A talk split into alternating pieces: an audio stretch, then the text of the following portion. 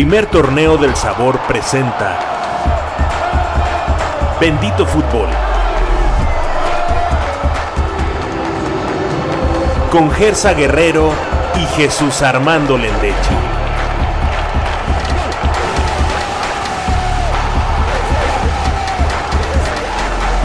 Para nosotros, el fútbol lo es todo. Pensamos fútbol, hablamos fútbol, leemos fútbol, vivimos fútbol.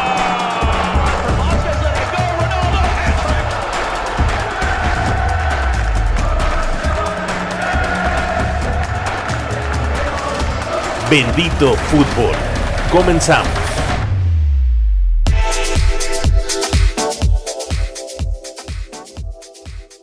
Va, gente de Bendito Fútbol, bienvenidos a este podcast. Mi nombre es Gersa Guerrero. Jesús Armando Lendechi. Y bueno, el día de hoy estaremos ya hablando de lo sucedido en esta jornada de Champions League de esta semana, previo yo creo que a la recta final de la fase de grupos. Como lo hemos venido diciendo Lendechi, la fase de grupos simplemente es un preámbulo.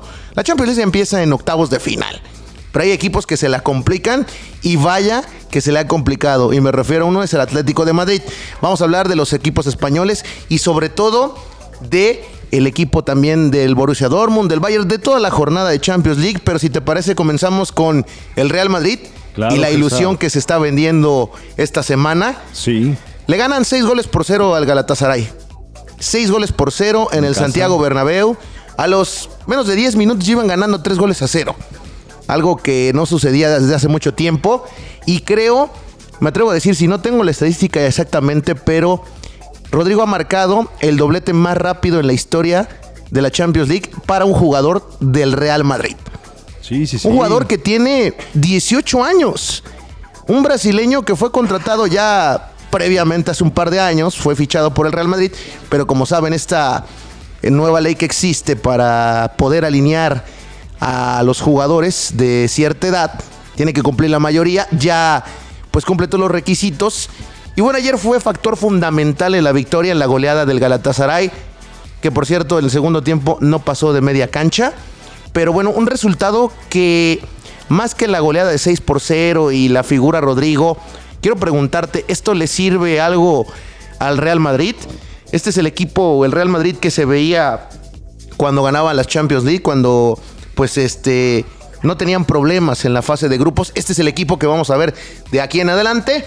O es el Galatasaray el flan que necesitaba el Real Madrid para poder tener algo, algo de esperanza, algo de ilusión para la afición madridista. Es difícil, Gersa, es difícil eh, asegurar que el Real Madrid va a jugar así, porque el marcador lo dice todo, es algo espectacular, es una goleada espectacular que tenía tiempo que no se daba para el Real Madrid, una goleada tal cual, así. Eh, lo de Rodrigo es una bocanada de aire fresco, Gersa es este la figura que puede ser emergente en este caso para el Real Madrid, alguien que necesita. eh, y no nada más me voy a dejar llevar por lo de la, la gran mayoría, lo, lo ve, ¿no? Lo que es visible, lo que es palpable, que fueron los dos goles. A mí- Tres. a mí, los tres goles, perdón. eh, eh, yo lo que más me llamó la atención son los movimientos que tiene, la soltura, el, el- el- eh, un gol de ellos, la recepción y cómo, cómo este, define, me, me hizo recordar un poco a Messi por la definición, como si fuera de, de PlayStation, de, Xbox. Bueno, bueno, simplemente no quiero que compares en la misma situación, más bien en la misma frase que pongas el nombre de Messi con Rodrigo. Lo único que sí te digo es que eh, más que bocanada y aire fresco e ilusión para el madridismo, es una figura, necesitan figuras este equipo del Real Madrid. Están la afición está hambrienta de buscar nuevos jugadores que sean figuras. Con la partida de Cristiano Ronaldo Jesús, público de Bendito Fútbol, el Real Madrid no ha encontrado esa figura. Pareciera que con el fichaje de Hazard sí va a disfrazar un poco. Él no es la misma posición de Cristiano, él no juega como Cristiano, él no va a anotar la misma cantidad de goles que Cristiano y por lo que veo tampoco va a tomar el liderazgo que, que- que tenía el comandante CR7 No, exacto. en el Real Madrid. Ahora, ya para la fecha que vamos, estamos ya en noviembre y Eden Hazard sigue sin aparecer, sigue sin acostumbrarse a este juego del equipo merengue. Es, eh, en mi parecer, un jugador que está por lo menos perdido en estos primeros meses con el Real Madrid. Tendrá que ver algo en esto Zinedine Zidane no encuentra la posición, él no se encuentra o qué sucede con Eden Hazard porque ayer él encontró un equipo que se supone en tu casa podrías ganar cómodamente, que así sucedió, pues él no apareció tampoco. O sea, en jugadas de peligro que tuvo la oportunidad en una clara, no definió bien. Me parece que la presión empieza a ejercerse sobre Eden Hazard. El Real Madrid no es para todos, Gersa. El Real Madrid es, es muy difícil que, que alguien pueda triunfar. Eh, perdón, hay, hay, problemillas ahí con la garganta. No sé si me hacen favor ahí el productor que un tequilita, se lo agradecería. Ok, tómate, tómate tu tiempo y tu aire. pero bueno, mira, este. Eh, no se le ha encontrado igual la, la, posición, no este, no, no, no, no sabe bien a qué se está jugando. ¿A qué está jugando él? Más bien no, no, no está todavía inmerso en lo que es esto, el, el madridismo como tal. Sí. Lo de Rodrigo Gersa es, es muy complicado el, el, ponerle ya la etiqueta de este ídolo, de esta figura que necesita el Real Madrid. Es, eh, estoy muy totalmente de acuerdo contigo. Sí lo necesita el Real Madrid, sí necesita una figura, pero en un joven tan de, de la edad de, de, Rodrigo sería un poco injusto y es, es ponerle una, una, una losa muy pesada a este joven, ¿no? Déjenlo, vámonos, este, vámonos despacio y nos amanecemos. Te pregunto, ¿es mejor que Vinicius? Mm, híjole, eh, según los juegan, no juegan, juegan en las en bandas diferentes. Sí. O sea, no se pueden pelear por el mismo puesto. Pero ¿Es mejor que Vinicius? Eh, es cuestión de gustos, Gersa. O sea, eh, a mí, desde que salió Vinicius y fue todo este boom y, y, fue muy mediático, a mí no, no me gustó, no me pareció tampoco ese, ese jugadorazo como para el Real Madrid. Mira, lo, lo, mejor que le puede pasar a Rodrigo es que le den un poquito más de, de tiempo, de okay. minutos, pero también bien pensado. Esto que hizo Zinedine fue excelente porque lo pone ante un Galatasaray. Él debió haber visto en la ida que este equipo no traía nada y que era el momento indicado para echar al ruedo a un joven como, como Rodrigo y mira, le funcionó. Y era un poquito lo que estábamos hablando en el, en el programa pasado. Sisu es un administrador de egos. Sisu es un tiempista y es lo que le va a traer muy buenos dividendos esta temporada con el Real Madrid. Yo sigo pensando que no va por la Champions, pero ya está, se coló y esto es un envión anímico importantísimo. Esta goleada le da credibilidad y le da más que nada la unión al interior del equipo. ¿eh? Bueno, yo nada más te digo, vamos a ver qué sucede porque tiene por delante diferente, un par de partidos en liga. 26 de noviembre. Sí. Contra el PSG o el PSG, como usted prefiera. Ahí va a ser la prueba para el Real Madrid. Ahí es donde va a ser la prueba para ver si hay mejoría sustanciosa en este cuadro merengue. Ese 26 de noviembre en el Santiago Bernabéu vamos a ver si este Real Madrid ha cambiado en algo. Gersa, eh, eh, ese partido contra el París, eh, pues mira, para el Madrid no creo que sea, sí puede ser la consolidación, sí. Pero eh, la prueba más que nada es para el propio París. O sea, un París que, que, que en la Champions. Va no... de líder de su grupo, ¿eh? Sí, Gersa, pero eh, se, jun se, juntó con el mal momento del Real Madrid. No va a pasar el, el, el Paris Saint Germain, sabemos que va, va a pasar a, los, este, uh -huh. a la siguiente etapa y ahí se va a quedar. O sea, es más de lo mismo. No, no, yo no veo este plus, no veo algo, algo, algo que me haga creer que esta temporada puede ser la buena para la consagración del Paris Saint Germain en Europa. No, ¿Qué no, me, no creo. ¿Qué me dices del Barcelona? bueno, va en declive, ¿no? Sí, no pero mira, va en declive el Barcelona.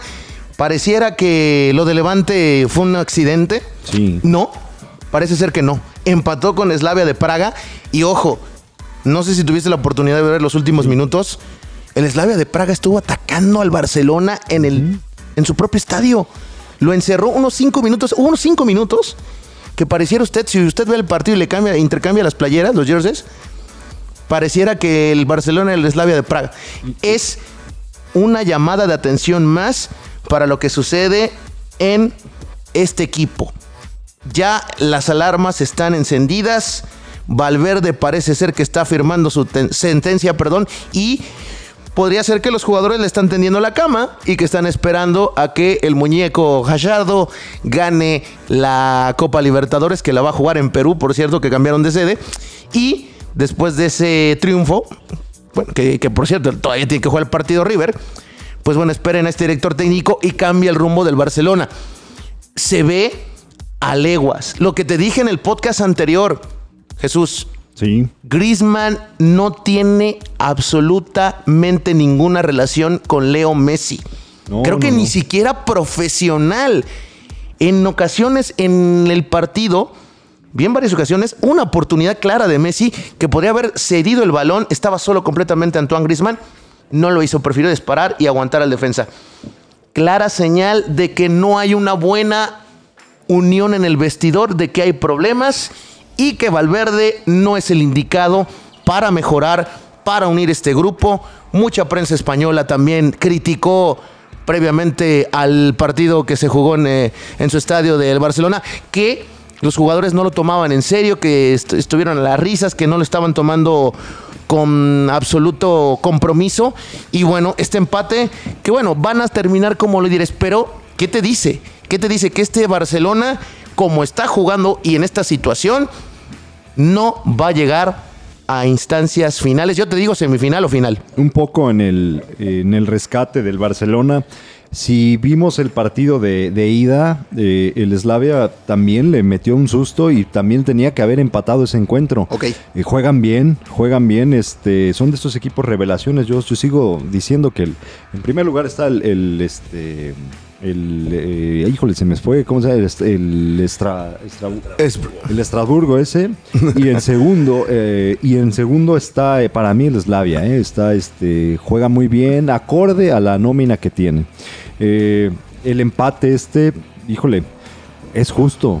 O sea Barcelona de todas todas Gersa, es- es- vaya no hay ni por qué poner polémica Eh, Valverde nunca debió haber llegado lo de Messi con este con Griezmann es este, Preocupante, ¿no? no, no, no, bueno, preocupante. Y preocupante también que tu fichaje estrella no se esté comportando a la altura, no digo en conducta, en lo futbolístico. Pero mira, Gersa, lo, lo un poco con lo del Real Madrid. Oye, ¿eh? el Barcelona, dijiste, varios decían, este Barcelona va a ser imparable. No, no, no, no, bueno. Va a ser imparable. Antoine Este, Griezmann, Luis Suárez, los, Leo este, Messi, no. Dembélé. Solamente los aficionados blaugranas Caray. eso, Gersa. No, no podía ser. Mira, es igual que el Real Madrid, ¿sabes por qué?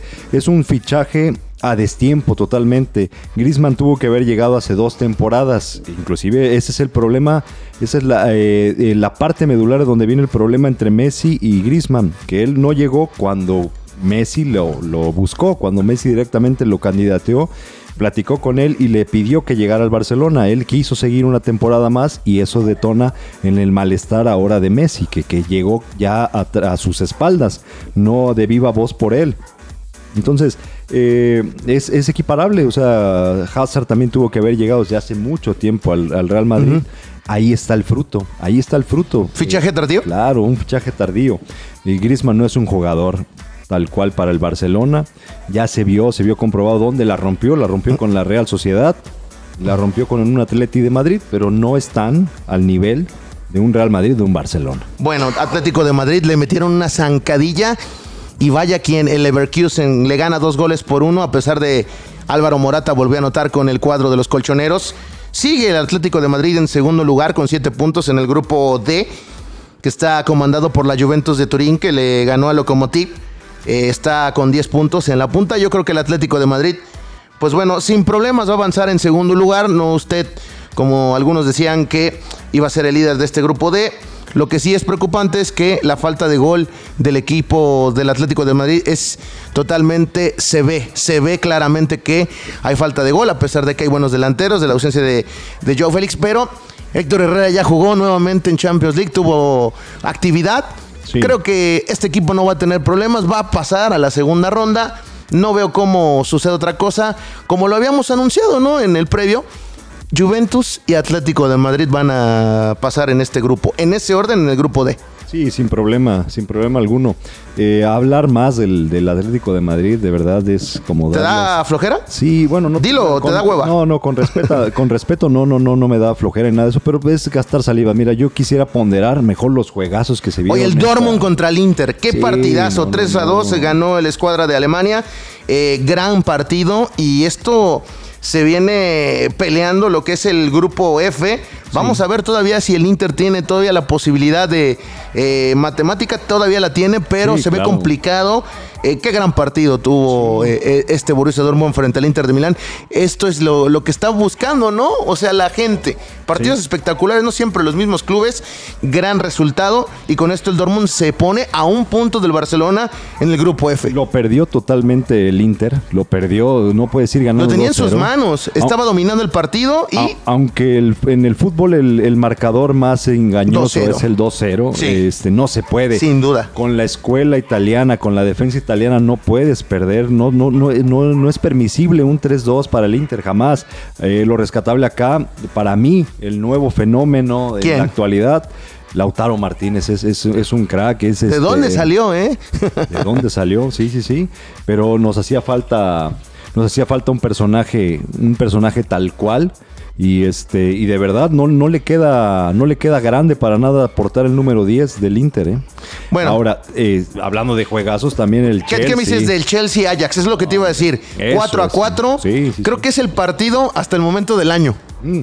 Y Del año, ¿eh? Y si vimos el partido, el Chelsea lo pudo haber ganado hasta 6-4. O sea, eh, no, no, no, fue un, un partidazo de esos que necesitamos. eh, yo lo dije en una emisión aquí. Eh, había mucho gorgojo ahorita, pero esos partidos hacen que. Hace que mucho tiempo que, la- no veía un partido de Champions League como este. Como este, en verdad. Como el, el- en Stanford Bridge, el que se dio el día de antier. 4-4, espectacular, buenos goles, buen fútbol. Y también, ¿sabes qué? Mucha gente joven. Y no lo digo por el Ajax, también en, en el Chelsea. Le están dando oportunidad. Creo que el Chelsea pues no sé si tenga un respiro en Champions League y pueda hacer algo, pero me gusta, me gusta que se metan este, este equipo, este equipo inglés que vuelva a los planos grandes, ¿no? Sí. El año pasado jugando Europa League. Ahora, ver lo de Lampard, qué, qué buena idea trae, qué buen estilo de juego. Lo se que te ve. decía, nos estamos volviendo viejos y directores técnicos ahora, lo- los que eran jugadores antes, se están convirtiendo Sí. en los mandamases. Y bien, ¿no? Llegó así como que eh, no, no era, bueno, obviamente la- el aficionado leal del Chelsea sí lo quería, pero la mayoría estaba en contra por, por lo Nobel, por el, el hecho de que era su primera experiencia fuerte, y lo está haciendo bien. eh, los resultados tal vez no, no son lo que la gente espera, pero el, el funcionamiento es lo que tiene que ser rescatable, lo que tiene que verse con, con lupa, eh, se tiene que, que analizar bien detenidamente, porque sí, sí juegan bien, juegan agradable. Bueno, ya para finalizar en actividad del grupo E, Napoli empata uno con Salzburgo. Chucky Lozano anotó, por fin.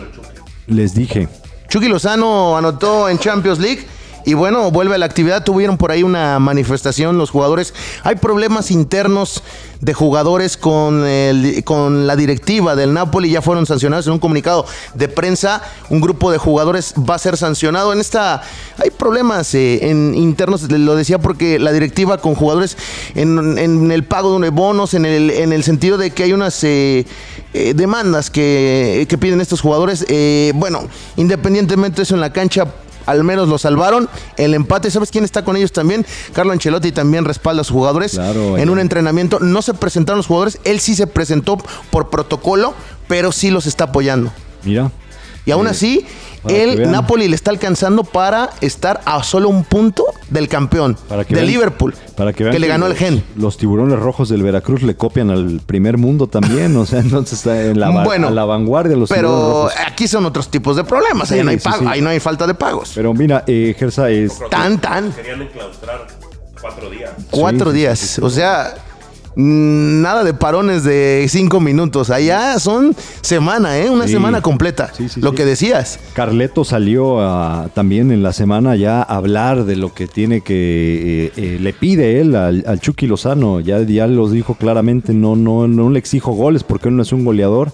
Sí le exijo mucha generación de fútbol por los costados y cerrando al centro.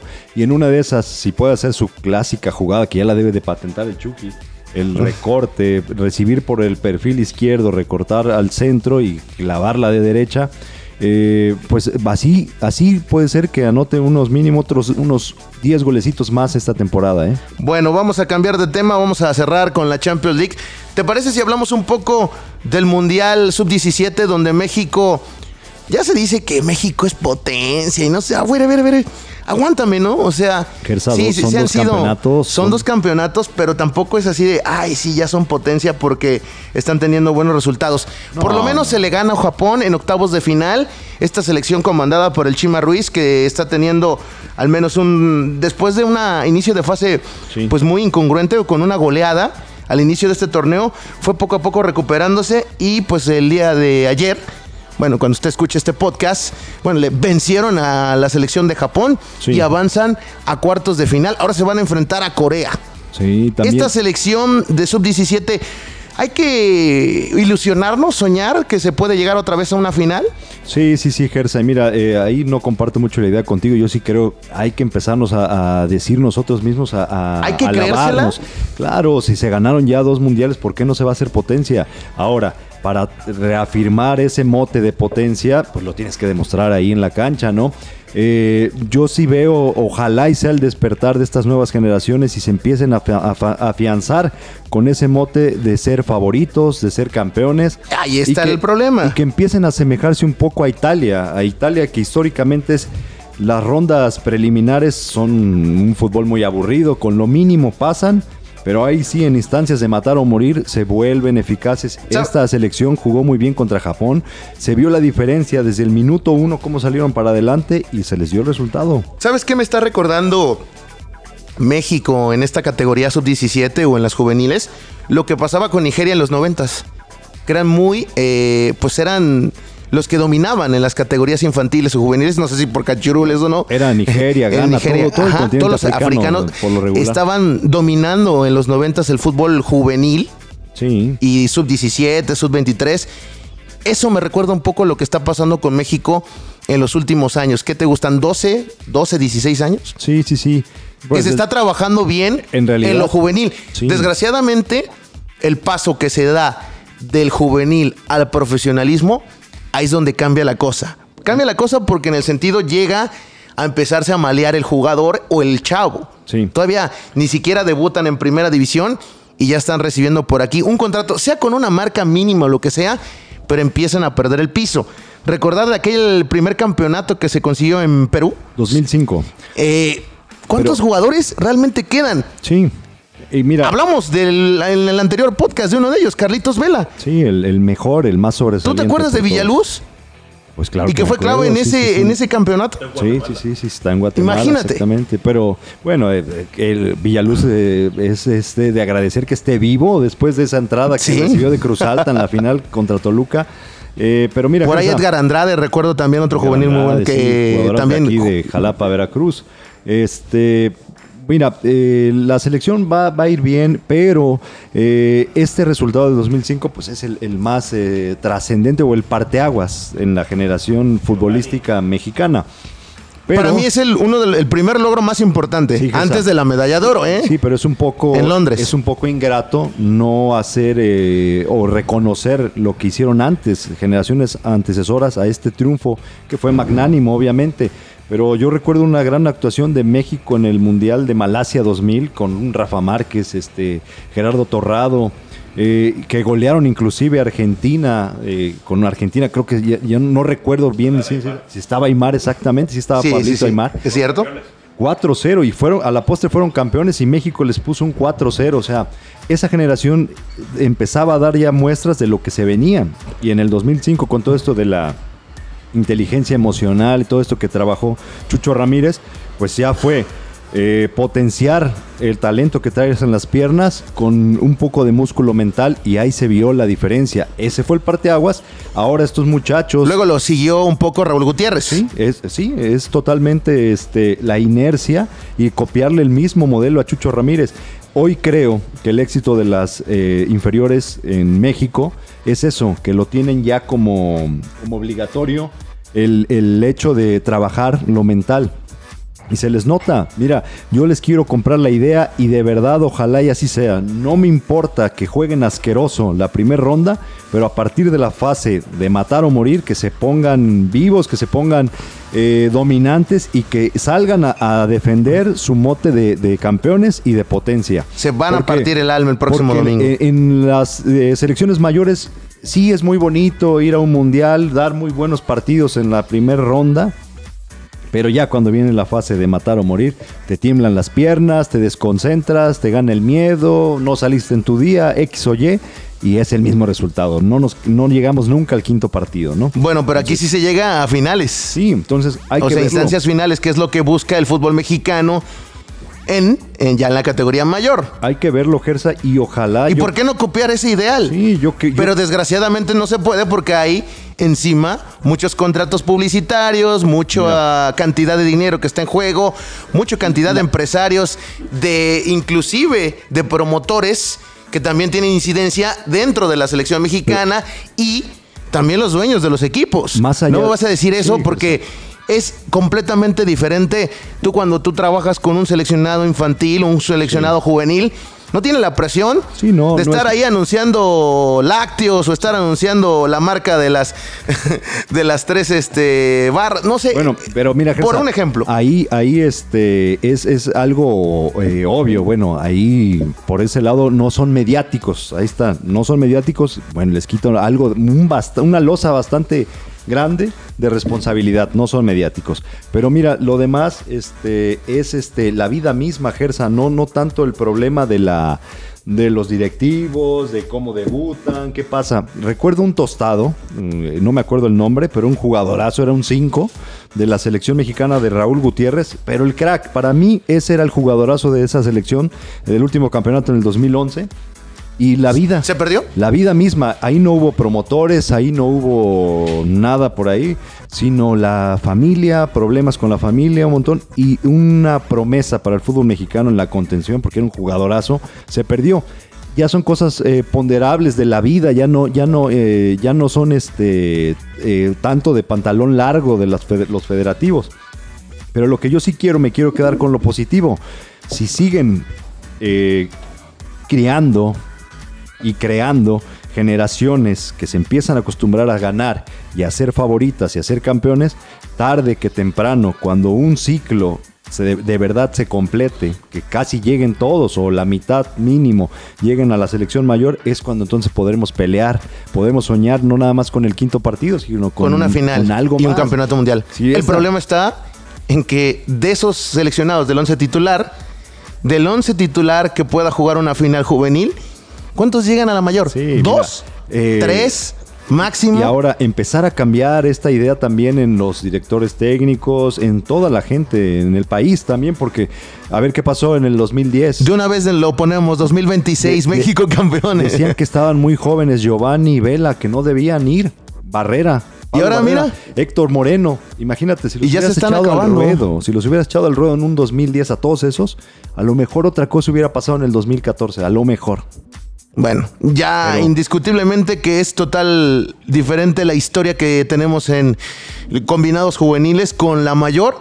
Ojalá que este combinado mexicano pueda vencer a Corea y estemos hablando la próxima semana de que, de que, están en semifinales y puedan conseguir, ¿por qué no?, meterse a la final en otro logro importante de la sub-17 como lo hemos venido constatando, tanto con Chucho Ramírez como Raúl Gutiérrez Jesús. Pues un placer haber estado contigo en esta mesa de Bendito Fútbol. Igualmente, Gersa, como siempre, gozando y vibrando el fútbol al 100. Al 100%, gracias a usted que le da play y que le da compartir este podcast y nos escuchamos en la próxima emisión de esto que es Bendito Fútbol.